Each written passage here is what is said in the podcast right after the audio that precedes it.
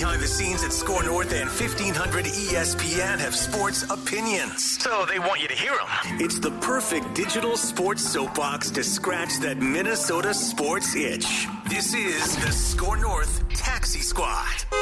How is it going, Minnesota sports fans? It's the SKOR North Taxi Squad, available on Let's see, uh, skornorth.com, SKOR North YouTube channel. If you want to see our lovely faces, you can also check us out on Spotify and Apple as well. My name is Jason Stormer, joined along with the usual cabbies on duty. We got Artis Woods and AJ Fredrickson. Gentlemen, how are you doing today? It's a Wednesday, it's hump day. We're getting over that week, but uh, how are we feeling? The temperatures here in the Twin Cities are, we're reaching records highs or whatever. And I don't know if that has anything to do with the Timberwolves, maybe the Wild getting their a little hot streak going as well, or maybe it just has everything to do with who the Minnesota Twins will be sending to Cooperstown also in the summer. Anyway, we got a jam-packed show for you guys today, but how you feeling?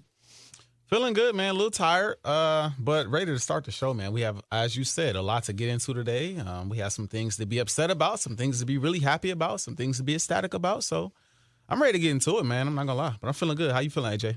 Yeah, I'm feeling the same way. A lot of a lot of stuff that is kind of on the upswing for Minnesota sports, but obviously some stumbles here and there, a couple of speed bumps. But in the grand scheme of things, past 24 hours have been pretty solid for for just Minnesota overall, Minnesota natives, Minnesota sports fans, and um, I'm excited to talk about it. You know. Yeah, as oh, and obviously, like the big story of the past 48 hours here in town was Joe Mauer being elected to the Hall of Fame, and obviously that's a huge story, and we will get into that as the show wraps up. But we're going to start first of all with your Minnesota Timberwolves, who currently, as we are recording this podcast on this Wednesday night, are trailing the Washington Wizards, the what like seven win Washington Wizards, 59 to 57 at halftime, and this comes off the heels of a devastating 128 to 125 loss loss to the Charlotte Hornets. It was uh, it was probably the worst game that the Timberwolves had played all season long, and it really kind of derailed a lot of momentum that we'd had for this team, at least for them sitting on top of the Western Conference. Uh, definitely, this is the biggest speed bump that the team has faced so far in the season. Of course, there's plenty of time for them to figure things out. But how are you guys feeling right now as the Timberwolves are arguably going through their toughest mental stretch right now? I would argue that this is maybe the most point in the season where that this team has been tested uh, with uh, with mentally and stuff like that. How are you guys feeling right now about the Timberwolves? On the bright side, you know, if there was ever a time to go through the stuff that they're going through right now from a mental standpoint, now will be the time. You don't want to go through this later on in the season when you're really, really, truly fighting for playoff seeding. You don't want to have to go through these things during the postseason. But I mean, I don't like what I've seen recently, man. Uh, I don't. I don't like what I've seen, especially from our star player Anthony Edwards um, in these last recent games. And one thing that's been coming out a lot through his mouth, through his words, is we just weren't really prepared to play tonight. Um, we just didn't have the energy tonight. We were just focused on Cat getting a certain amount, 100 points. And it's like, you know, so so you go back through the schedule in the recent games, and as I look at them, like literally as I speak right now, and you got multiple games back to back where he said that, you know. So you got the Grizz game. They ultimately won that game, but you know he came out in the first half and was non-existent almost. Um, the team had to rally behind him, like, "Yo, I forget who it was. I think it was uh, Kyle Anderson who, you know, he said kind of got in him a bit and was like, "Yo, let's go, get it. Like, where you at? Like, let's let's let's get into it." And he's like, "All right." Second half, he came out. He's like, I knew nobody could check me, so you know I came out and I started doing. I think that's the game he threw the, the ball off the glass and mm-hmm. came and dunked it, and you know just going crazy. All right, you as a fan, you chalk that up. All right, you know, everybody has a day where it's like, I'm just tired today, right? But then you follow that up and you lose against OKC. You only have 19 points you're truly kind of, in my opinion, non-existent on the offensive side of the ball, especially compared to Shai, Shai Gilgeous-Alexander, who finished the game with 33 points. You lose that game by five points. These are games that are going to really hurt you down the stretch when it comes to fighting for playoff seeding because now they just usurped you for first seed in the Western Conference because they beat you other times and then they just they just recently beat you. So then there's that. You're coming off of a loss. So at this point, I would almost say a rival because at this point they're a young rival in the league to you right? Hmm. He comes out in the media. It's hard to you know beat beat the Thunder when Shai is getting these all these type of calls. That's not really really what we want to hear. And you had 19 points and Shai had 33. One game you say you wasn't there, but okay, I showed up when I felt like it. The next day I'm complaining that Shai is getting all these calls when I really didn't play well. Then the following game, Cat goes for 62. Non-existent in the fourth quarter. You're non-existent all game. Talking about we trying to get the ball to cat. These games matter, bro. Mm-hmm. you don't want to look back later on and be like, I wish we would have won this game because the the difference between the one seed or the two seed or whatever seeding is in the West is a half a game or a game. Well, if you don't want to look back and be like, well, maybe if we'd beat the Hornets that one night, we'd be the one seed. Like you, you do not want that. And now you coming out in this game against the against the Wizards and you're down two. So I think this is it's growing pains. Obviously, you haven't had Mike Conley, right? So a bit of this is you know growing pains, but like I think from a mental standpoint, y'all gotta lock in. The Timberwolves are not at a point right now where they can afford to just take nights off. You guys haven't proven anything yet, other than you're a really good young team. You're unproven. You haven't gotten out of the first round.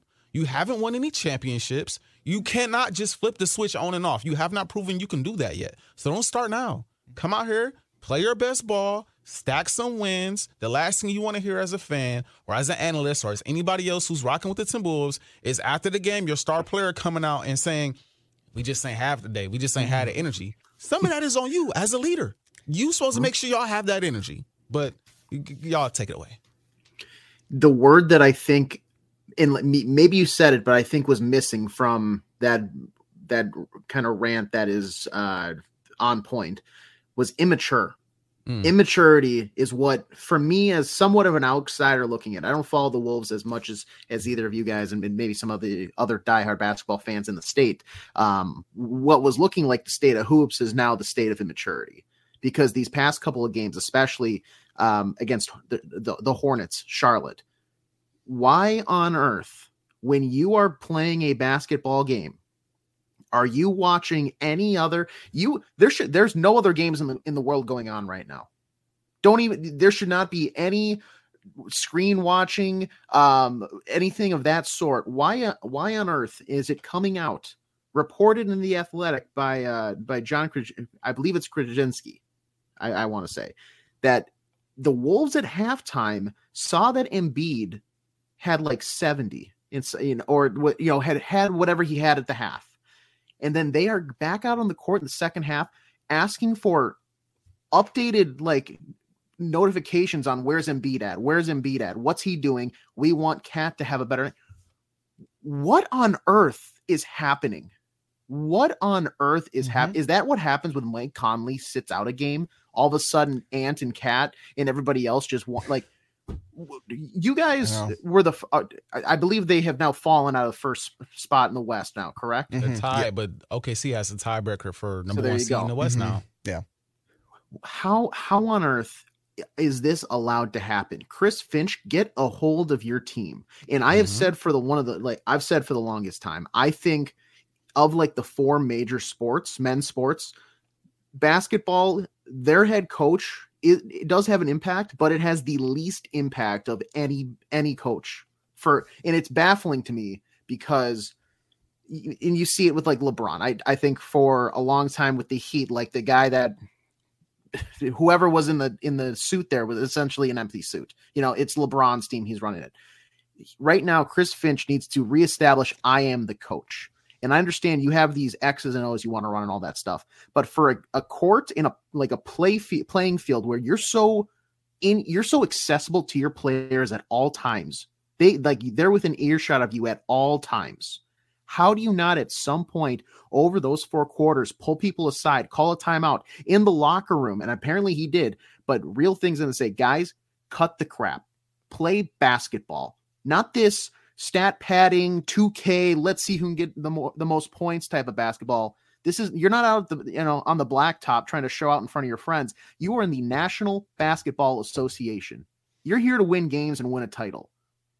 Why, why are we who cares about breaking a franchise record that he already owns? Mm-hmm. He already owns it. You're not mm-hmm. dethroning a guy like KG. You're not pushing aside some other Timberwolves great. You're pushing aside yourself there. And in, in like quite literally, you're getting in your own way. J- reel this team in. And I in the comments afterwards, I think are fine, you know. But to me, it's empty because really, if it bothered you that much, you do something about it during the game. And I yeah. and I I understand a lot of people are griping like, you know, there was some missed calls down the stretch. I want to say the NBA like refing association or whatever said there was like 10 missed calls in the final 2 minutes, 7 of which um disadvantaged the Wolves, 3 against the Hornets. Uh, especially I saw the big one against Cat where he mm-hmm. drove the lane and you know it was clearly a foul. Don't know how, but that would have sent him to, to the line to like tie the game. Right. Why on earth is the one seed in the West needing that call to tie the game against the nine win Hornets. Mm-hmm. Shouldn't even be a. You were up at 13 at one point late. Why are we just fourth? yeah, 15 in the fourth. Yep. 15 points in the fourth quarter. Put it put put I want to say put your foot on their throats, but put you know put your foot on their stinger or whatever you want to do. yeah. Like it, get the fly swatter out. This this, this is what as as more of a casual Wolves fan makes it so hard for me to buy in and believe in them. And I understand the hype and everything because it's it's an unbelievable amount of success that they've had so far this season. I get that. And I want to say that this is like I'm not saying that they are like done. They're not cooked. Yeah. It's not right, over. right, right, yeah. But you have to take these past couple of games, these past couple of piss poor performances, and spin that and use it as a stepping stone to say, you know what, guys, we cannot do this anymore. We cannot be this team. This is what past Wolves teams do. We cannot be looking out for ourselves. We have to look out for the collective. We're looking out for the guys up in the 200 section that got off their their job working minimum wage, who spent their hard-earned money to come see you tonight to win because they have been through the trenches with this franchise since the the the con days, just hoping, yearning for something for Minnesota Timberwolves basketball to finally reach that precipice of getting past the first round of the, the playoffs, hopefully hoisting the Larry O'Brien trophy. Not coming out here to see Cat score 62 points and then lose to a, a single digit winning team halfway through the season. That cannot Amen. be the Minnesota Timberwolves. You have to use this as a turning point for the franchise, for the season, and it, and it has to be a learning point because if you see this continue, then it's over. I'm willing Amen. to tell you right now they're not going to do anything because this is where like a snowball becomes a avalanche. Mm-hmm. mm-hmm. Yeah. You have to immediately put cut that out. Amen. I don't think I could say it any better than you two. Uh, this was the quote from Chris Finch after the game. Quote, it was an absolutely disgusting performance of defense and immature basketball all the way through the game. So it really didn't slip away. It had been there from the jump. This is what happens when you have this type of approach. So hopefully, right after that game, Chris Finch got on those players and said, guys, this effort is not going to get it done. This is not championship level basketball. And we've all raised the standard of the Wolves to compete for a championship this season. And I think we all expect that standard to continue going forward unless things really start to crater here as well. Uh, but the thing I really want to talk about, guys, and obviously Artis talked about the whole Anthony Edwards stuff and how he's got to be better in these games, but specifically at the free throw line. The end of that Oklahoma City game, guys. Look, Anthony Edwards is going to be a perennial all star in this league. I think there's no doubt about that. He is going to get votes from fans and everything like that. And you're, you're going to see him in all those all star games, get all NBA kind of mentions as well. I think that is guaranteed for his career. But that is guaranteed for all stars in this league. And what I want Anthony Edwards to be is a superstar. And in order to be a superstar, you have to be clutch in those moments. You have to knock down your free throws. Now, granted, I think like Ant's like a 84, 85% free throw shooter this season, which I think is up from his uh, career numbers so far. But still, it just seemed like that was a definitive moment for Anthony Edwards when you're playing the Oklahoma City Thunder, a top team in the Western Conference, along with you. You had the chance to have that moment and you couldn't make your free throws. And it's not like you're Rudy Gobert at the line. You know what I mean? You're Anthony Edwards. You're more than capable. You need to lock in in that moment. I don't know. And look, yeah, stuff like this happens. I get it, but still, we are we've raised the standard of what we expect from this Wolves team to such a degree that these things just can't happen. And I don't know if losing in that gut wrenching way to the Thunder set things up for them to fail in Charlotte uh, against the Hornets. Um, like you guys mentioned, I if they if the reports are real that they were trying to check the Embiid score throughout the game, then that it just shows a complete lack of maturity of this team, like you guys mentioned. And I really, really hope that wasn't the case. And it is a shame because That was an electric first half from Karl-Anthony Towns, arguably the best half of basketball he's ever played in his career, and it was so exciting to watch. But as the game continued to go on, you could just tell that the other pieces of the team were not going to be able to pick up the weight. Weren't engaged. Eh, not at all. Like, look, okay, Anthony Edwards had 11 assists in the game, and that's fine and dandy. I want him to have 11 assists in every single game, but not when you're shooting, what was it, 3 of 9, 3 of 10, 3 of 11? It was just, and even guys like Jaden McDaniels didn't seem very engaged as well. And Rudy Gobert even only got six shots in that game. And Karl, I believe, went two for 10 in the fourth quarter. Guys, yeah. How many players who have dropped 60 points in a game end up getting benched at the end of a fourth quarter? In the same game where they're putting up 60 points. He had to get benched because he was playing that bad in the fourth quarter. By then, he already put up his stats and everything, but he was just he was forcing up shots. He was unplayable. And we've seen that time and time and again from Karl-Anthony Towns. And so I don't know if he just got so hot in the first half that everybody else just backed up and said, like, this is Cat's night. This is Cat's night. We don't have to do anything. We, he's got this. We got this in the bag. But Charlotte just kept it close the entire time, and ultimately they won the ball game. They yeah, go ahead. They felt like they could sleepwalk through the game, and that's how they have been treating every recently in the last three games. Yeah. And we just talking. I'm just talking the last three games. That's how it seems like they've approached these games, with the exception of the Thunder game. But I can make the argument that Anthony Edwards kind of sleepwalked through that game. Mm-hmm. It's like, see, we harp on how great of a player Anthony Edwards is, but you hit it on the head, Jason. And I'll just add to it. There's a difference between great and excellent. Or let me let me rephrase. There's a difference between good and great. Right now, you're playing like a good player. We expect you to be great. And there's no reason why you take you play the way you have played in these recent games. And the first thing we hear you say in these last three games straight is either we weren't engaged, we weren't properly focused, locked in, and this player is these this other star player who may end up being a rival to me at some point in my career. If not, he's already a rival. Another guy at the top young guy at the top of his game competing with me is getting all of these fouls and all of these calls and that's why it's hard to beat them. These are not things that we that's i think for me that's what i'm focused on. It's about a mindset. Yeah. you could beat all three of these teams easily. It's mm-hmm. the mindset about how you're approaching these games. Now i'm confident and I've, I've been hard on chris finch before.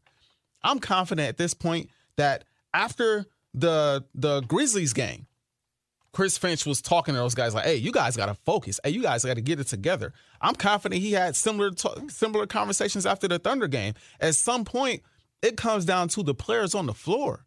You guys got to take the initiative. You guys got to be who you who who you're supposed to be on the, on the floor. Karl-Anthony Towns, an exceptional player, but without diving too deep into it, we know what he is. We just we know what he is. He just seems like he's just mentally sometimes He's just I don't know, bro. I'm just gonna leave it at that. I don't know. But we but we know, but I don't know. You know what I mean? You know what I mean? I know. Like know, yeah. we know, but I, but I don't know. And I say I don't know because I don't want to say it. You know what I mean?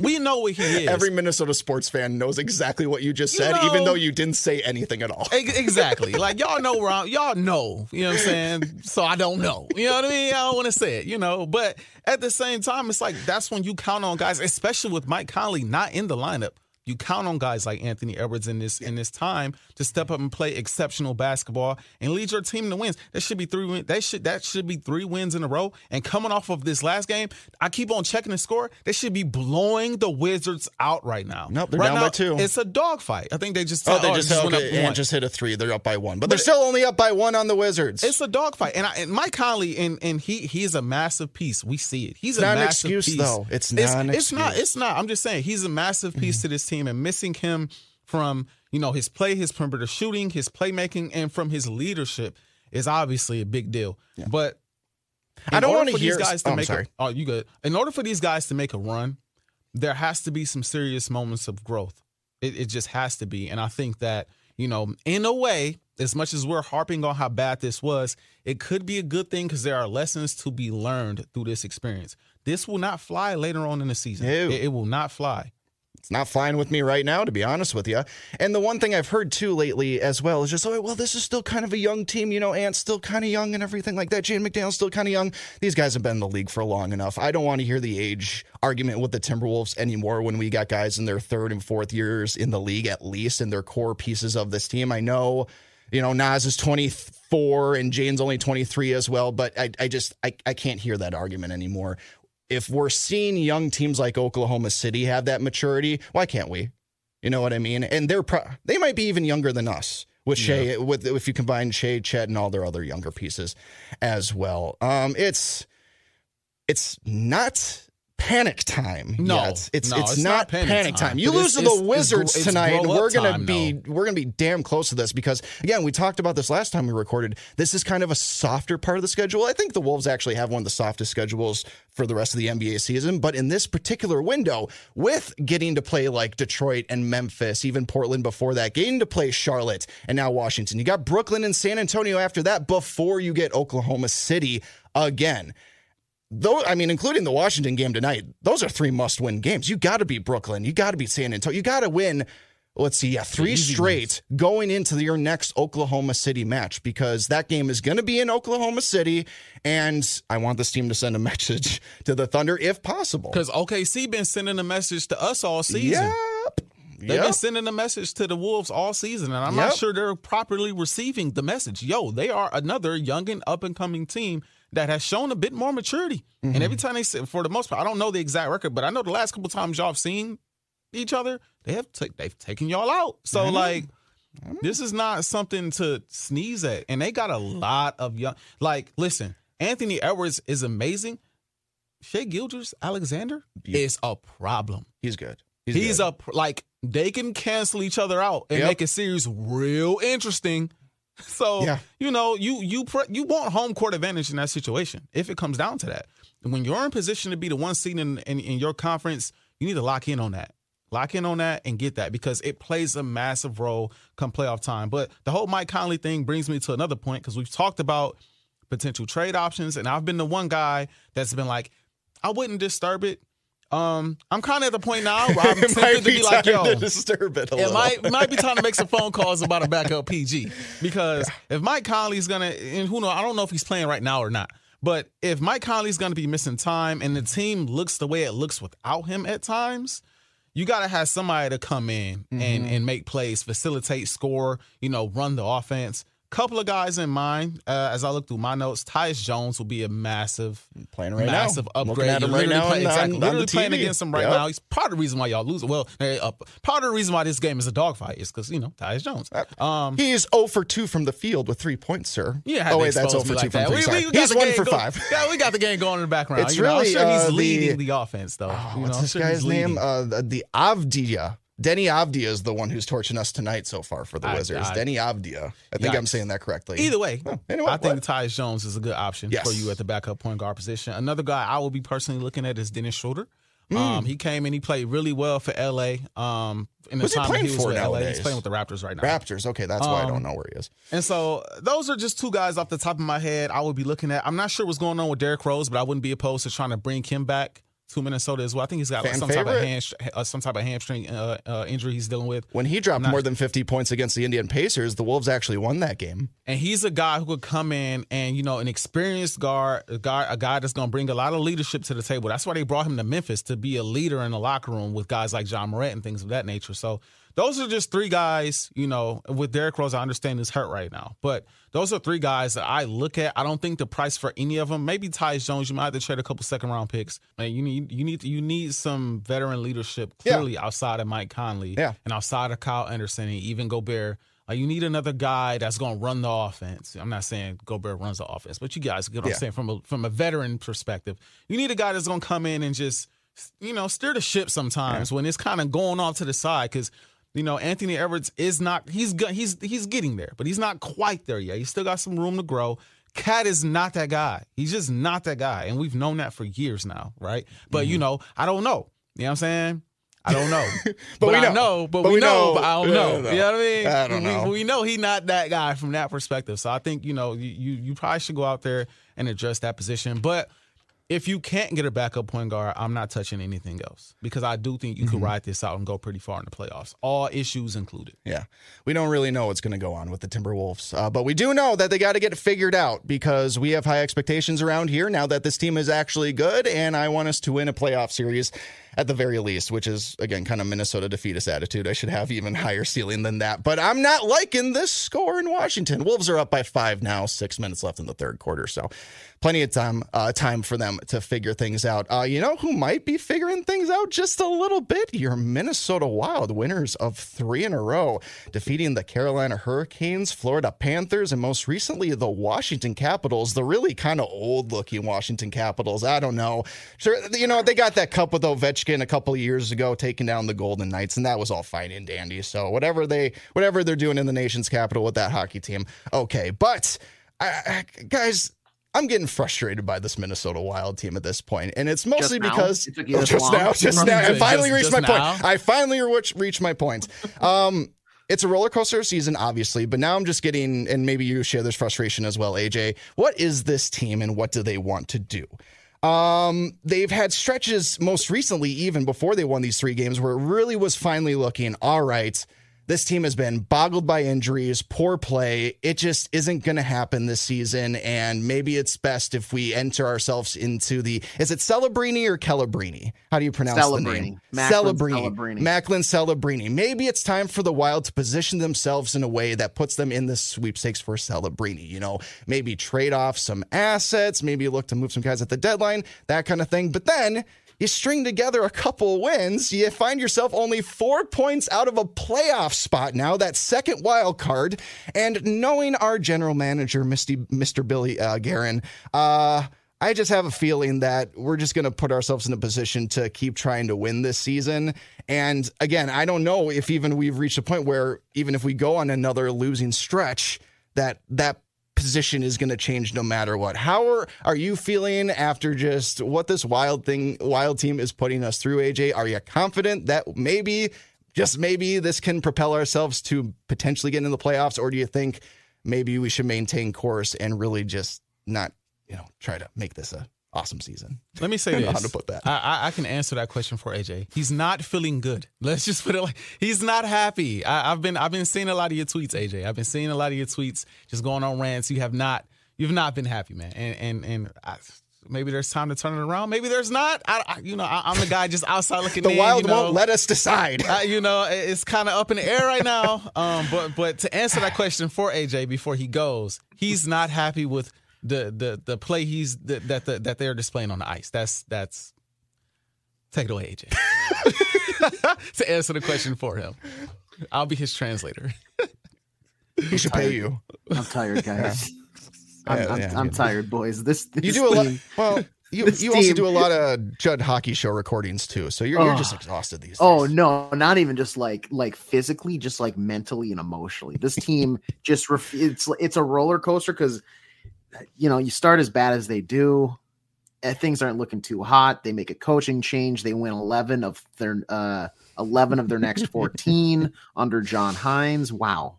Hey, we might have just got things back on track. Since then, uh, it's about 500 under John Hynes. Um, so things have things have evened out.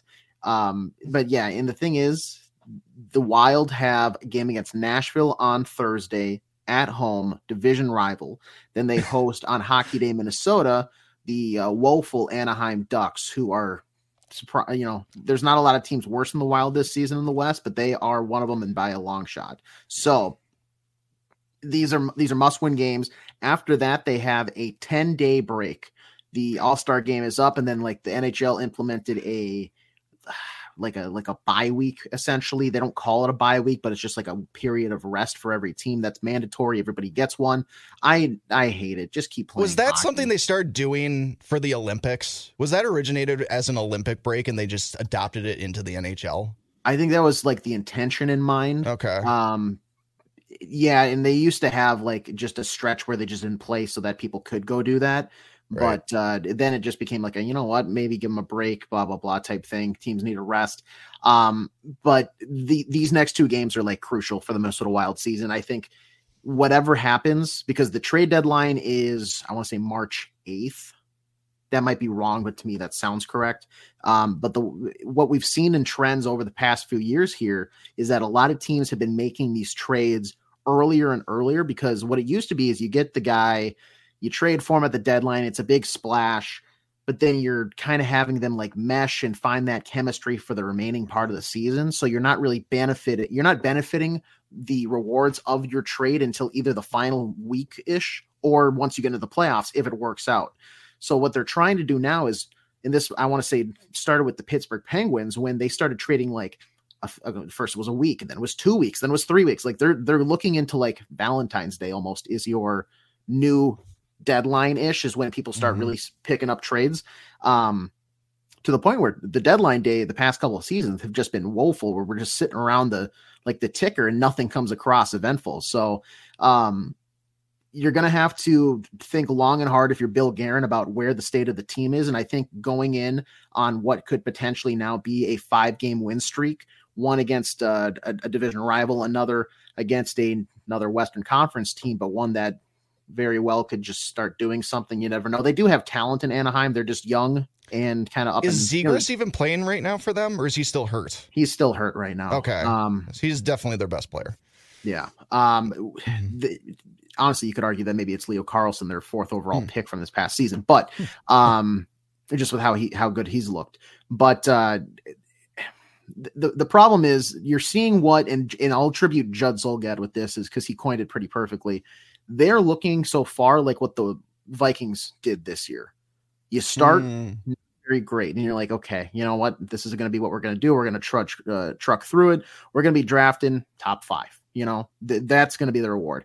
Nope. Hey, we're going to rattle off what five consecutive wins, four consecutive mm-hmm. wins, get right back in it. Hey, you know, Josh Dobbs is looking good. The Magic's there. We can maybe squeak in. We just got to string together a couple more wins. You know, we might even be able to win the division. Why not? Maybe, yeah, maybe Josh yeah. Dobbs could play on our fourth line of our, for our defense. You think maybe? Probably not.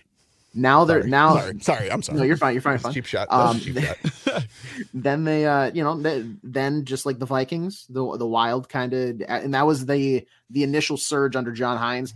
Since then, a lot of losses. They've been kind of trailing back in. They got as high as like the sixth pick in the draft, like before lottery stuff could shake things up. And now three game win streak. I think they're going to probably win on if they win on Thursday, they absolutely win. I think on Saturday.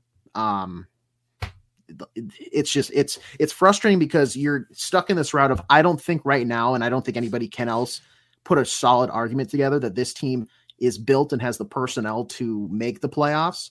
Nor do they have like the cap space. They're missing their nope. captain, uh, Jared Spurgeon, on LTIR for the rest of the season, done for the year. They don't really, and I don't think making like a huge splash trade fixes anything here. You have Marc Andre Fleury out now with an upper body injury. My guess is something concussion related, or he's had a couple in his career already. They don't have a timetable on that. So, hmm. do do you expect him to come back in a week or two? And if he does return sooner than later, that can be re-aggravated if he takes an he plays an acrobatic yeah. style of hockey. He puts himself in the chaos. All it takes is you know a hundred mile per hour slap shot that just ricochets off somebody and hits him right in the uh, right, you know, rings his bell. Um, somebody comes mm. in a little too hard and just crashes the net. He falls back, smacks the back of his head on the ice. You know, you never know with that type of thing. So then, do you have a suitable backup with Jesper Wallstedt? He had a terrible NHL debut. That being said, didn't, didn't, get a lot of help in front of him. None. Um, Those first four goals he allowed weren't his fault at all. He yeah. had one back off the stanchion, very a la Patrick mm. Kane 2014 kind of style. The the first one, the first one five hold him, but that was called off offsides too as well. Mm-hmm. Um, but if, if that's the case, if they do have to call up either him or I believe Zach McIntyre has been called up a couple times as well. Zane. Um, Zane McIntyre, sorry Zane. Um, you know, I would be open to the return of Jesper if he can, just if there's any chance that he can He's um, already back up at the club right He is already back. Okay, great. Um, yes, then I want him to get an opportunity to be able to get that Dallas game out, get that taste out of his mouth. Honestly, I thought he was put in a pretty um, bad situation in the first place to just start that game in the like uh, on the road against Dallas, a team that has absolutely owned you the last several years, including the playoffs. You should have started him. He, he should have started the next day against. Was it was it Arizona? Was that the next one? Yeah, I believe. Yes. That, okay, well, and not and not and obviously that was an absolute disaster for the Wild, and that could have been yeah, yeah, and so that might have also been a bad situation to put him in. But he's got to get up there, and he's got to get some reps. And uh, if there is a chance for him to get that now, that that would be ideal. If Fleury can't play though, that I think would pretty pretty uh, dampen some things, at least in the current success of the Wild, that might ultimately like put them on that trajectory of not making the playoffs. Um, but he, but he also is going to be in the trade rumor mill as well. I've already seen his name get brought up a little bit. I don't think the Wild will move on from Fleury just because one, he's your only goaltender really at the moment. Um, uh, and obviously Gustavsson can be correct. Yeah, yeah. Sorry, Gustavsson. Excuse me. Sorry. Uh, maybe he's in the trade mill as well, except I don't think he will because of the contract extension. Maybe Fleury will be. Uh, maybe Fleury will be too, but I just don't see Fleury at this point in his career wanting to uproot himself. He's already talked about how much he like wants to like retire with the Minnesota Wild and everything like that. Um, yeah, and, and, and the, you know what? There's still there's still uh, encouraging signs right now. AJ. Um, Marcus Johansson is playing out of his mind right now. He's been great. Joel Eriksson Ek and Kirill Kaprizov had awesome weeks. Um, mm-hmm, hat trick by Kaprizov. Uh, as well. Um, and then uh, Brock Faber just continues to do awesome Brock Faber things. Um, he's he's probably not going to win the Calder. I'm assuming McDavid's going to. Well, actually, will McDavid? Uh, McDavid. I'm getting all the names wrong. You can tell I'm talking hockey. Uh, is he going to have enough time to actually win the Calder? For, no, is he going to have guy, enough time from the broken jaw? Well, that's the thing. He so fractured jaw for him, and then he tried to like return quicker than what doctors prescribe. So he actually, from my understanding, like furthered the injury. So now he's missing an additional. It was a, it was originally six to eight. You can tack another six weeks onto that um, because of like oh. him just trying to rush himself back. So kids out there, you know, listen to your body. If if something hurts, maybe don't uh, try skating. And I know it's a job, but at the same time, like that you're still bouncing up and down. Um, to your point, quick too about huh. the trade deadline stuff. Mm-hmm. So many guys on this team have a no no move clause, no that trade clause, too. and we did and, that this off season too, which is yeah. A fr- very frustrating thing. So it ties um, the hands of Bill Guerin almost behind his back because you know the the few the few guys that don't have something, they're it's either Joel Eriksson Ek, who I think is nearly unmovable unless you get a king's ransom for him, or it's somebody like a you know Connor Dewar or Brandon Duhaime who isn't going to really do anything for you. Right. The one guy probably is either a Zach Bogosian who has been a surprising pickup. Yeah. They you know it was a kind of a throwaway trade in my mind when they first made it. He's looked very well. Um, and that's the type of guy that I think a team that's looking for the playoffs for defensive depth is probably going to want, a la possibly Edmonton Oilers with how they've kind of resurfaced yeah. after their coaching change and their defensive depth is just brutal. That'd be funny because I'm almost positive Bogosian played for them at one point in his career. Um, and then Gustavsson is. I think you could get a minimum second rounder, but you could probably do a con- like minimum a conditional second rounder that has a very easy like uh, application that bumps into a first, depending on how many games he starts or where the uh, mm. possible like how far they get in the playoff type of thing. Um, and then yeah, your your Brock Faber point. I would love to think that you can actually consider him in the Calder race because it I there's going to be an asterisk if he does end up winning it and I think he's very should be in the conversation. This guy has had such a big impact with all the um just the injuries that have riddled mm-hmm. the wild blue line. Yeah. He stepped in and as a 21 year old rookie looked like a 28 year old like prime veteran at this point. He looks like a guy that probably should have a letter on his chest that doesn't involve the wild name, if you get what I'm saying. One Very of those, one of that will one, happen in his future. I'm guessing yeah. so. Um, and with Bedard out for this extended time and now missing even more, he leads uh, leads rookies in ice time. He is now second in assists. He's 24th in goals, but he's a two way or even more so defensive defenseman. I think that's going to change to be a two way defenseman now as people realize mm. he actually can handle the puck. He's been performing very well on the power play when he's gotten his looks there. And he's, I mean, the guy is just incredible the guy he he's a monster. I know people are going to say he has like 19 or something goals against him while he's on the ice the past, you know, 5 games or whatever. When you're playing over half the game, guess what? On a on a team that's worse than the opposition, you're going to give up goals. So, you know, take that for what it's worth. Um, mm-hmm. but yeah, Ed, long story short, this team in reality buckle up because they're probably going to stay middle of the pack like normal, draft middle of the pack like normal. Um, you're not going to get high enough much to like where the Vikings. It sucks. Like let's play hockey. It sucks. I, let's like, play hockey. Oh, let's play hockey. I just I just don't think this little resurgence against some bad teams. You mentioned it. The Capitals looked awful. Yeah. I was talking to Judd last night after the game. He he said it perfectly. They look like a legitimate beer league team that I can go up to Blaine to the super rink and find on a Saturday night. It, you, Tony, Nick, and Josh Awesome. just got done having three three course lights at the bar and said let's lace them up and go, you know, hit hit people around for a little bit. Um, they look they just look bad. Um, Nashville is probably the one that they're they're a very solid squad. They're a playoff squad in my opinion. Yep. If you can look dominant over them, then we can have a conversation about this team actually being good. But if you struggle and maybe and if you give them anything, the point about that is the the NHL point structure needs to steal what the PWHL is doing this season.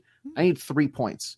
Three points if you win in regulation. if you go to overtime, Ah, thank you you. get you get two if you win, one if you lost. Because right now, with the two and one or just zero, there is no there's no way for teams that No. are so far back to actually be rewarded for winning and like progressing and, and catching up. People are always winning points left and Mhm. right. Like there's three point nights around the league.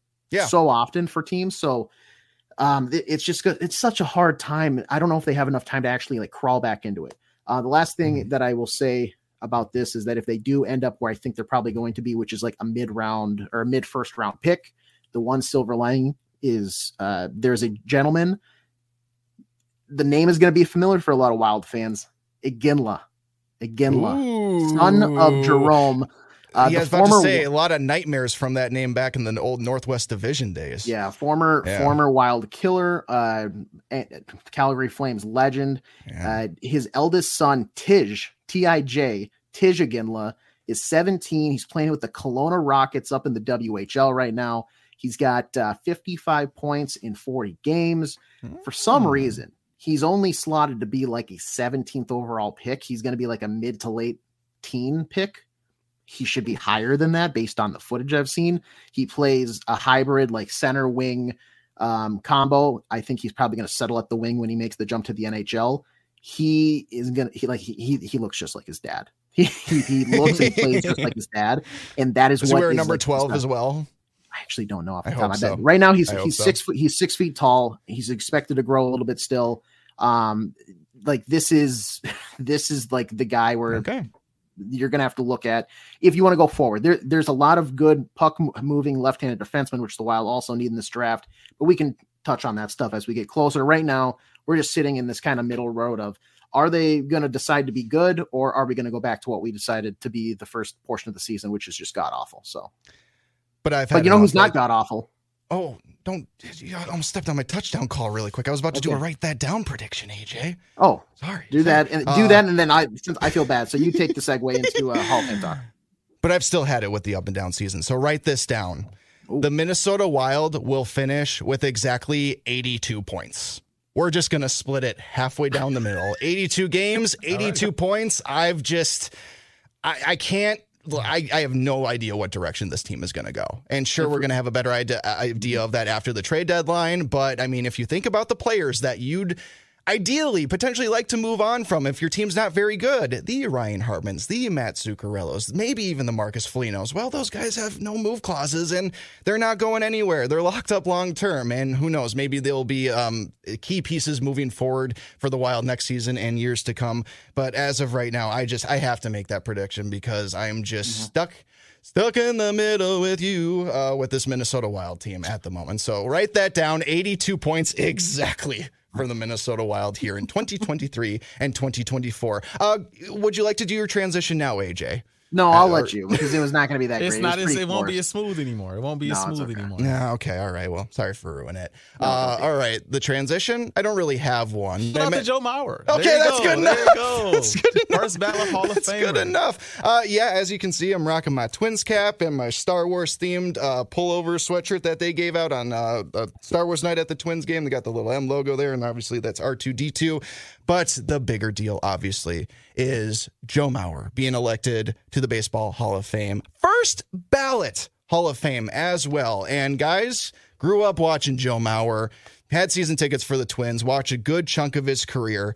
And the first thing that really popped in my mind when you know I found out the news about this. And frankly, uh, with nowadays with how um, Hall of Fame ballots are submitted, we actually have been tracking this for a long time. Uh, you need seventy five percent of the ballot to go your way to get elected to the Hall of Fame. But now online, I mean, you can see trackers of this weeks in advance. So we'd been keeping an eye on Joe's progress for several weeks now, and it was always hovering at that eighty two mark or so. And I think he ended overall at seventy six. But anyway, my point is, is just I've had to take moments of reflection, guys, to really just realize what I saw back in my childhood. Because, you know, Joe Mauer came up with the Twins back in 2004 up through 2018. So, let's see, 2004, I was about 10. I didn't really get into the Twins until about 2006. So, 12 years old, and that's that was Mauer's big season. And, you know, obviously the success of the team, I think maybe put a damper on kind of just at least maybe maybe not national recognition of Joe because I think it speaks to the national recognition that he was a first ballot Hall of Famer, but at least locally because Joe was an easy target of criticism. You know, people came after him because he didn't hit for power a ton, especially after 2009. People were wondering about his injury history and everything like that. I mean, I still even get triggered a little bit when I hear the term bilateral leg weakness mm. and, and so on and so forth. But I never watching this guy imagine that I would be seeing a first ballot Hall of Famer. And now I'm just kind of maybe having some revisionist history and just going through all those games that I saw Joe play and just be like, wow, I don't think I, I, I, really did take for granted what I saw. And you know what? I mean, just listen to these numbers, man. The 2009 AL MVP, a six time All Star, three time Gold Glover, three time batting champion. And at that point, when he won the batting title in 06, no American League catcher had ever done it. Five Silver Slugger awards, a career 306 average. Now, obviously, he's a first ballot Hall of Famer. And when you just extrapolate all that, well, of course he's a Hall of Famer. But because, you know, maybe we all grew up around him because he was Minnesota Joe from here, played for the Twins. Maybe it just was hard to see at the time. And now I think me and other Minnesota Twins fans over the next couple years are really going to find an appreciation for Joe Mauer that I don't think a lot of us had while he was playing uh, during his career. And it, it's just mind boggling. It's so fun. Unfortunately, it's the biggest news of the Twins offseason because they haven't signed a single player in free agency or done a dang thing. They've cut their payroll. We don't know what channel the games are going to be on TV. It's kind of a mess over at Target Field. But this obviously is the shining star, the North shining star of the Minnesota Twins offseason. And frankly, I wasn't expecting this. I don't think a lot of Twins fans were expecting this. But when we saw the ballots coming in and we saw Joe significantly over that uh, 75%, we're like, oh my God, this is actually going to happen. And it's going to be nice now that we're going to see all the criticisms that we heard of Joe Mauer kind of fade away, and we're just going to be able to exalt him. And, you know, not, oh, I mean, athletes are already pedestalized enough, but we're going to be able to hoist him as just what really he represented as a talent, as an athlete, and also as a Minnesota native. He represented our state very well throughout his career. And thank God he didn't go to Florida State to play football. I think he made the right choice sticking with baseball, fellas. Well, I can't yeah. say anything better than uh, my bad, AJ. I can't no, say anything good. better than what uh what uh, Jason said. He kind of took the numbers right out of my hands. I was gonna rattle off some numbers, but it's cool, Sorry. you know. You got it. The only thing he didn't bring up is 2018 runs, 400 and uh 28 doubles, 30 mm-hmm. triples, 143 home runs. Obviously, a successful career. Um, the thing that I think most about, because obviously I am not the baseball guy. I'm not going to try to act like I'm the baseball guy. I'm just going to be real about that. But um, in this type of situation, you know, I, I talked to Grant because yeah. Joe Mauer was actually here recently and yes. he did an interview with yep. Grant and the people over at My Talk, if I'm not mistaken. And, mm-hmm. uh, you know, Grant is a super, super Joe Mauer fan and has some things signed and whatnot. And I just asked him, like, this guy is the first ballot Hall of Famer. You know, this guy is obviously a, a staple um, in the in the state, in the city. He's just an electrifying player. Um, what's one thing you could like really tell me about him? And he was just like, he's an incredible person. Like yeah. he might be a better person than he is a player, and that's saying something. And that's the type of person you want to root for. A lot of players in that position could be real arrogant. A lot of players in that position could be real stuck up, but he's the complete opposite. What you see is what you get. He's a professional's professional. And I think that's not knowing a ton about him or a ton about the sport. I think that's what I like most. Outside of the numbers, outside of the things that he's accomplished, he's he's a guy you could walk up to and say hi. He'll shake your hand, have a conversation, and keep it pushing. And, and that's and that's great. So shout out to him, first ballot Hall of Famer. Congratulations. Yeah, and three three batting titles, only catcher to ever have three. Like mm-hmm. that that's yeah. that's crazy because you just don't see that type of that kind of duality behind the plate. It's either it feels like you are a a power hitting catcher and that's kind of it. The defense, you know, you're going to look the other way. A and this is a terrible comparison, but I'm just for an example, like a Gary Sanchez, like he, his prime days with the Yankees, he's mashing the ball, but he's a liability behind the plate. Or you get it the other way around where it's, um, you know, they're very gr- good defensively, and you know if they pick up some hits here and there and move the order along, it's fine. Joe Mauer, I mean, five Silver Sluggers, mm-hmm. multi or three time Gold Glove winner. It, it's incredible to like think about how good he was, and I like think about how smooth that swing was in the final years of the Metrodome. He, he mm. could hit it all over the park and that's the thing. And you could argue maybe that hurt him at times, eventually moving to target field because of how that that field is kind of built. It's a little uh it's it's not as friendly to the lefty pushing it opposite field as much as if he had just pulled the ball. Which is amazing because they built it to the exact same dimensions as the Metrodome. Yeah. You know what I mean? They even had the baggy in right field. They yeah. built target field for Mauer and Morneau, and it just didn't work that way. They got outside and changed everything. So so weird. Um, I know but yeah, I mean, on top of that too, now he is the youngest member of the uh, currently the youngest member of the Hall of Fame. He's not the youngest ever inducted. That was Sandy Koufax, mm-hmm. who got inducted at the age of 36. Joe Mauer's 40, but he's he's bookending it here or with uh, you know, he's 40, the youngest current member of the Hall of Fame. On the other side of that, Willie Mays, who's 92. Like that. right. What what what company for what that? What were we waiting for with that one? You know. And then it's funny to think of the three players. Obviously, Jim Leyland gets in with the veteran committee, mm. but mm-hmm. uh, you had Todd Helton, who is yeah. also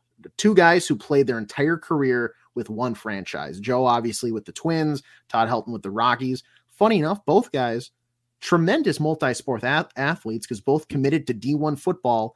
Um, oh do you do you know who the quarterback was ahead of Peyton Manning at uh, at Tennessee? Todd Helton. Todd Helton started really? the game prior. I did not know that. Crazy to think. Crazy to wow. think. Um. So yeah, and I mean Joe Todd Peyton everything he knows. Yeah. yeah. Um. And, Both Hall of Famers.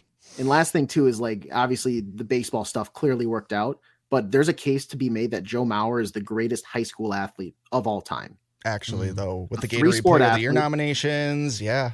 Yeah. In high school for legit. baseball at Cretin-Derham Hall, he struck out one time his entire high school career. Uh, like you said, Gatorade Player of the Year. Um, the only reason he didn't play hockey is because he was playing basketball at that point, which I, it sounds like he probably could have gone D1 in that as well. Um, just just an insane athlete all around, which is crazy because like if you talk to him and all of his teammates, like you guys mentioned, Justin Morneau did a full package where it's just like, you know, kind of talking about his accolades and whatnot. He's like, Joe, I know you. You're probably watching this right now. Head kind of down, just smiling and laughing, not saying a word.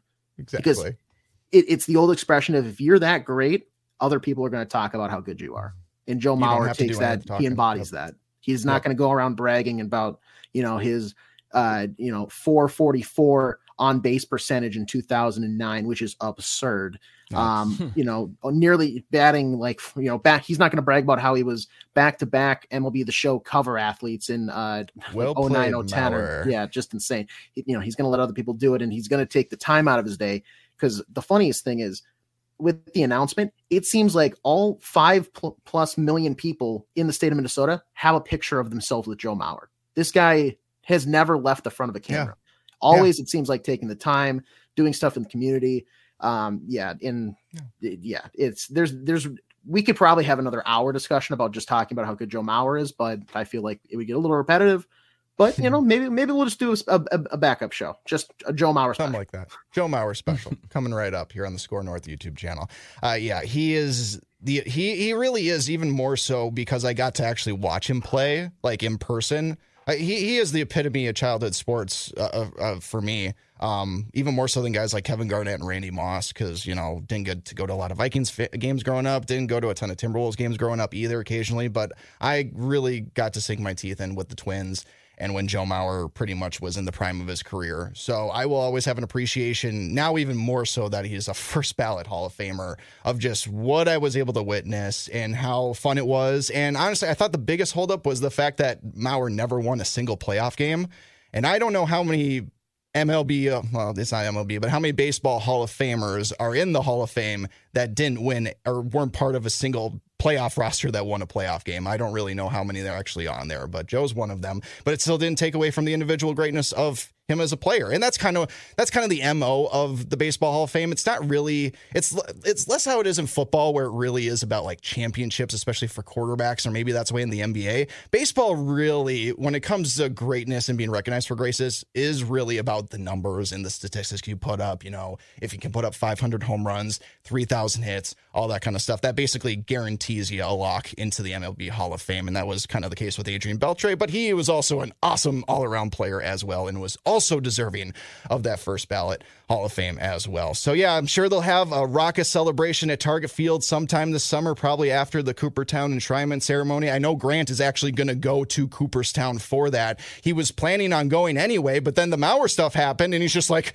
well, now I really, really got to go. Right, and I think he even mentioned to Joe, like, hey, I'm going to be in Cooperstown, and hopefully I'll see you there. And even Joe said, oh, yeah, I hope to see you by. Yeah, reach out or something like that. Again, it just speaks to how awesome of a person Joe Mauer is. Congratulations, man. You are a fan favorite um, for years to come here in the Twin Cities. Obviously, Minnesota legend. And I, I don't know what they got in the water over there in St. Paul, but, uh, you know, you got Jack Morris, Dave Winfield, Paul Molitor, now Joe Mauer. 5% of the first ballot Hall of Famers in the Baseball Hall of Fame are from the city of St. Paul. Think about that. Think about that. I don't know. Think about that. So, all right, gentlemen, we got to wrap up things here on the SKOR North Taxi Squad. Another lively show as always. Not a lot of Vikings talk this time around. It's kind of the off season now. I know we've got the conference championship games coming up, but just you know, when your team's not in the playoffs, you know, that's kind of what the narrative is a little bit. And uh, I didn't feel like bringing up any like Russell Wilson reckless speculation. I'm pretty sure he's still the odds on favorite.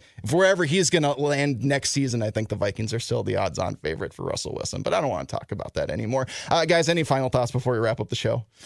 if the uh, completely unrelated to these conversations, if the Baltimore Ravens do not blow out, and I mean blow out by like 14 or more points, the Kansas City Chiefs, at the end of the game, watch for it to be swayed the Chiefs' way. Those are my final thoughts.